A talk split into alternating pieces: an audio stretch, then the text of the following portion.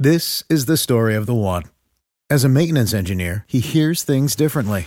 To the untrained ear, everything on his shop floor might sound fine, but he can hear gears grinding or a belt slipping. So he steps in to fix the problem at hand before it gets out of hand. And he knows Grainger's got the right product he needs to get the job done, which is music to his ears. Call, clickgrainger.com, or just stop by. Granger, for the ones who get it done. When you need mealtime inspiration, it's worth shopping Kroger, where you'll find over 30,000 mouthwatering choices that excite your inner foodie. And no matter what tasty choice you make, you'll enjoy our everyday low prices, plus extra ways to save, like digital coupons worth over $600 each week. You can also save up to $1 off per gallon at the pump with fuel points. More savings and more inspiring flavors make shopping Kroger worth it every time. Kroger, fresh for everyone. Fuel restrictions apply. Welcome to the Fantasy Throwdown Podcast, bringing you the latest updates from the world of sports, gambling, and pop culture. Because you can't have a show without hot takes or a Tiger King meme these days. Know what I'm saying? Now, with over 200 episodes and ready to get after it again, here's your host, Dwayne Calendar. All right, folks, let's get right down to it for showdown tonight between the Eagles and Cowboys. I hate both these teams. You know I'm a Giants fan, so this is a miserable experience for me more often than not. As much as I like to see these two teams wail on each other, I still can't stand them. So I actually don't really get that much uh, enjoyment from the Schadenfreude. But uh, you know, let's get into the action here. I mean, in terms of the two teams, this should be a somewhat close game. Uh, I know it's on the road uh, for Philly, uh, uh having to travel to Dallas, but you know, I still think that even with the fans back, I, I still think this should be uh, a relatively close game. So where I'm kind of leaning towards is focusing more on the passing attacks of both teams uh, rather than uh, looking at the running back situation. And you got to kind of pick a script on this one, in my opinion. Uh, so I look at this as a case where I'm in the captain. I'm targeting either wide receiver or tight end, and I kind of like the tight end builds to be honest, because with the Cowboys I can fit in a Blake Jarwin. Um, pretty easily with a number of studs. Uh, so you you got uh, obviously you got Amari Cooper, CeeDee Lamb on the Cowboys side uh, with Dak. If you fit in uh, if you fit in Jarwin, or it, you could kind of split it up where the Philly receivers are cheaper. So you got Devonta Smith, uh, who's only seventy two hundred, I believe, and you know because uh, yeah, it, Devonta Smith is coming in yeah, I, I gotta think uh, Devonta Smith. Yeah, seventy two hundred on DraftKings. Uh, uh, I was looking at the FanDuel price of ten thousand five hundred. Uh, FanDuel build's probably going to be uh, slightly different, but I, I think it still kind of bears in mind how you kind of need to build because I think it's going to be touchdown dependent, to be honest. So, you know, obviously we're hoping to avoid having the situation where you got a pass catcher fall uh, like catch it and like get knocked down at the three or something like that, and then you know, you get some garbage touchdown from Zeke or. I mean, I don't even know who on Philly's going to be able to run it in, in the short yardage package. Like, Philly's team is very weird because I don't think they set this team up uh, for Miles Sanders to be productive in it. Uh, they don't give him a lot of plays in the RPOs. In an RPO heavy offense, I don't feel like they designed that many run plays for Miles Sanders. So I really want to fade the Philly run game here. I know people want to play Gainwell uh, because of the price tag at 5K and the fact that he's catching passes out of the backfield, but I just don't see it.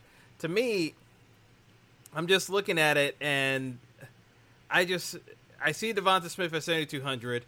Reagor's going to be the GPP play at 6200 because you know people are just going to want to pay the extra thousand for uh, Smith instead of Reagor. So I get I get playing Reagor um, in GPPs. I may, uh, and I'm probably playing both of them together with my Philly builds uh, with Hurts because I think the the uh, the passing routes are going to be kind of concentrated. So like I said, if you captain a tight end, because on the Philly side, you get captain um, Dallas Goedert. He only has a 6,600 price tag, but I think the play really is as Zach Ertz is going to be playing, and I know folks don't want to be uh, clicking on Zach Ertz because of you know how dusty and old he looks over the last couple of years, but you know Hurts has been throwing to him uh, uh, since last year. They had a decent enough report. I think you can give a look to Ertz. He's 2200 on DraftKings, so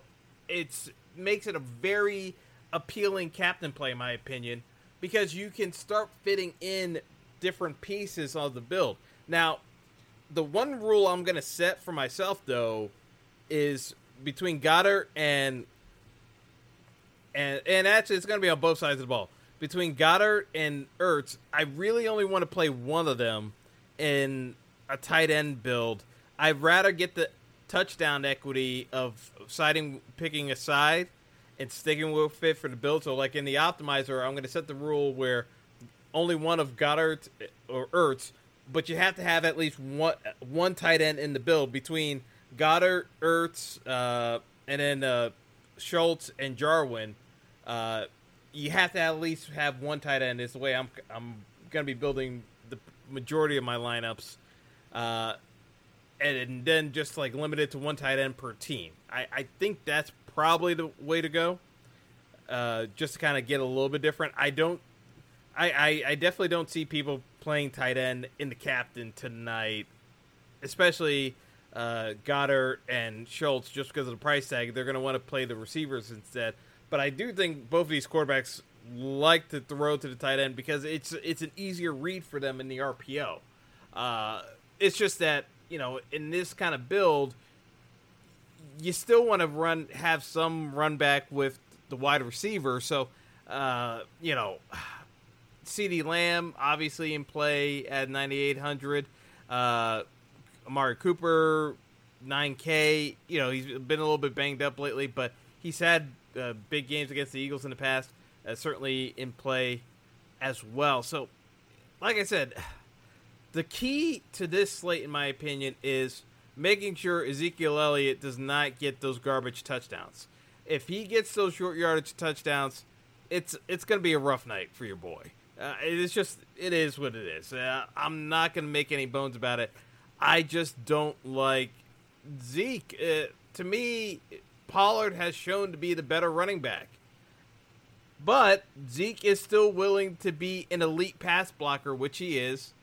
And, you know, he still can catch passes out the back. Uh, like, but I honestly think uh, uh, uh Pollard – it's just, Tony Pollard is is the better running back between the two of them. I, I just feel that way. I know people keep saying Zeke's in great shape, but if you see them run it, Pollard is just a better running back. I, I, don't I don't know how, what else to say about it. It's to me it's pretty clear cut. The problem is Tony Pollard seventy six hundred on DraftKings and ten K on FanDuel. It's the price tag's just too expensive for me to even remotely consider him. Uh, to be honest, unless you want to play the, the script of does Zeke get hurt? And like, and I hate doing those scripts of, oh, if this guy somehow misses plays, the then obviously th- this guy is going to spend. Like, you're you're asking a lot to happen uh, when you go down that route. I, I know some people do it that way, but I just think that's. 98% of the time it's going to backfire spectacularly on you if you plan out your builds that way. Um, yeah, so that, that that's where I, I kind of look at it. And then, you know, when you go with the cheap tight end, it allows you to fit in both quarterbacks. If this game kind of spreads out where it's a concentrated route tree to the tight end, and you get the rushing equity that Hurts and Dak can present, I think that's where the build uh, is leading me towards it. To, uh, to me, this one's a pretty straightforward game. I, I know you can play the kickers as well. Uh, I would prefer playing kickers as opposed to the defenses. Uh, you know, I mean, defenses. It's so hard for defenses to end up in a winner situation. You got to get a defensive touchdown somehow, and these two defenses, uh, I mean, it, they're not. They're just not good. I, I, like. I don't know what else to say about it. It's like eh, they need bad mistakes to happen for those defenses to be remotely good. I just like the tight ends. Uh, I'll just be perfectly honest here. I like the tight ends in this matchup. Uh, uh, like I said, uh, this one's a pretty quick and dirty uh, breakdown. I like the tight ends. I'm gonna fade Zeke and hope for the best. And uh, yeah, you pick a quarterback.